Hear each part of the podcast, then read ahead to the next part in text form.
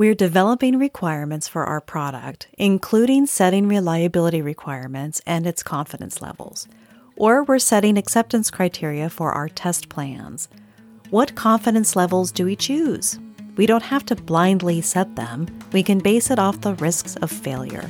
I'll tell you how after this brief introduction. Hello, and welcome to Quality During Design, the place to use quality thinking to create products others love for less. My name is Diana. I'm a senior level quality professional and engineer with over 20 years of experience in manufacturing and design. Listen in and then join the conversation at qualityduringdesign.com. Before testing anything, we need to choose what confidence level we want to have in the results. We need to do this because there's variation in everything in the way that we measure and test. The way that we manufacture introduces variation including the raw materials that we're using and the tools we're using to make it. Setting a confidence level accounts for the variability we're going to see in our test data. A confidence level is used in determining the sample size to test. If we want to make statements about how the design will perform in the field, then we need to test a sample size that's statistically relevant, where we can use statistics to help us predict the performance in the field from a few tested in the lab. Usually, confidence levels are 90%, 95%, or 99%. Why don't we take the most conservative approach and just pick a 99% confidence level? Where that may save us time in having to think about it, it wastes a lot of time and resources later. The higher the confidence level, the more likely we'll need to test lots of samples and that means making units for test, testing them all in the lab, and then having a more complex analysis. Instead, one way we can choose a confidence level that we want for test is to correlate it with the risk of failure associated with it. Our product requirement is likely a control for a potential failure. What was the origin of our requirement? Why did we set it in the first place? What performance or characteristic of the final design is it controlling? If our product doesn't meet this requirement, what are the ways that it can fail? If we have an FMEA, we can find the place in the table where our requirement is a control or where it's associated with a potential failure mode and cause.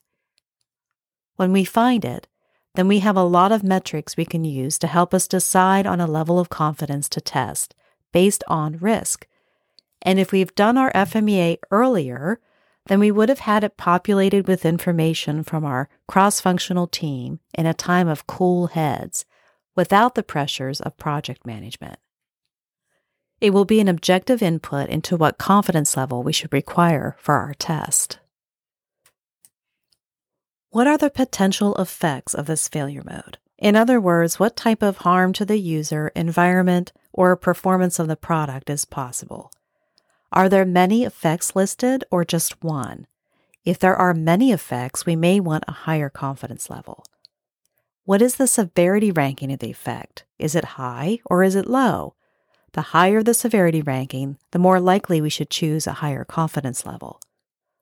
What other controls are in place besides our requirement, and what is the detection ranking? If this requirement is the only control, or if it's the strongest control, then we may want to choose a higher confidence level. We could also use this information to justify a lower confidence level. If we have a requirement that's associated with a failure that has one effect, that effect is not severe, and there are two other controls associated with that same cause, then maybe we'll choose a lower confidence level. What's today's insight to action? We should choose a confidence level for our requirements or their test plans. We can associate that confidence level with the level of risk of our product. FMEA is a great tool to refer to to help us choose a relevant confidence level for our tests. If this episode is helpful to you, I recommend two other previous Quality During Design episodes. Episode 27 How Many Controls Do We Need to Reduce Risk? Talks more about the controls that we use in an FMEA to control a risk. Episode 31, Five Aspects of Good Reliability Goals and Requirements, talks about why we want a confidence level associated with our requirement. please go to my website at qualityduringdesign.com. You can visit me there, and it also has a catalog of resources, including all the podcasts and their transcripts. Use the subscribe forms to join the weekly newsletter where I share more insights and links. In your podcast app, make sure you subscribe or follow Quality During Design to get all the episodes and get notified when new ones are posted. This has been a production of Deeney Enterprises. Thanks for listening.